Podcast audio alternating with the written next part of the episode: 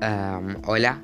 Eh, hace mucho que no hablaba con ustedes, entre comillas, em, así por audio. Creo que es la segunda vez, literalmente. Eh, pero tenía dos cosas para decirle, dos cosas importantes. La primera, eh, hasta el 17 no iba a publicar nada más, hasta este 17 de diciembre, porque ahora el 17 tengo un examen que es importante, que es el final. Y estoy muy corto con los tiempos. Me tengo que morir temprano. Las cosas del examen.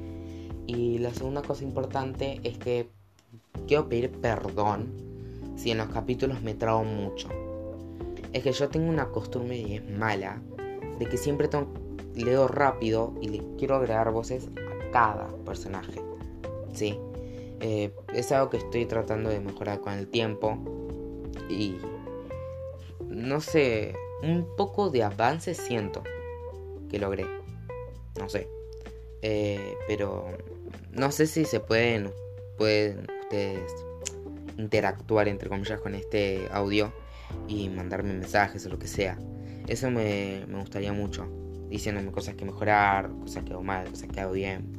Y bueno, eso. Chao.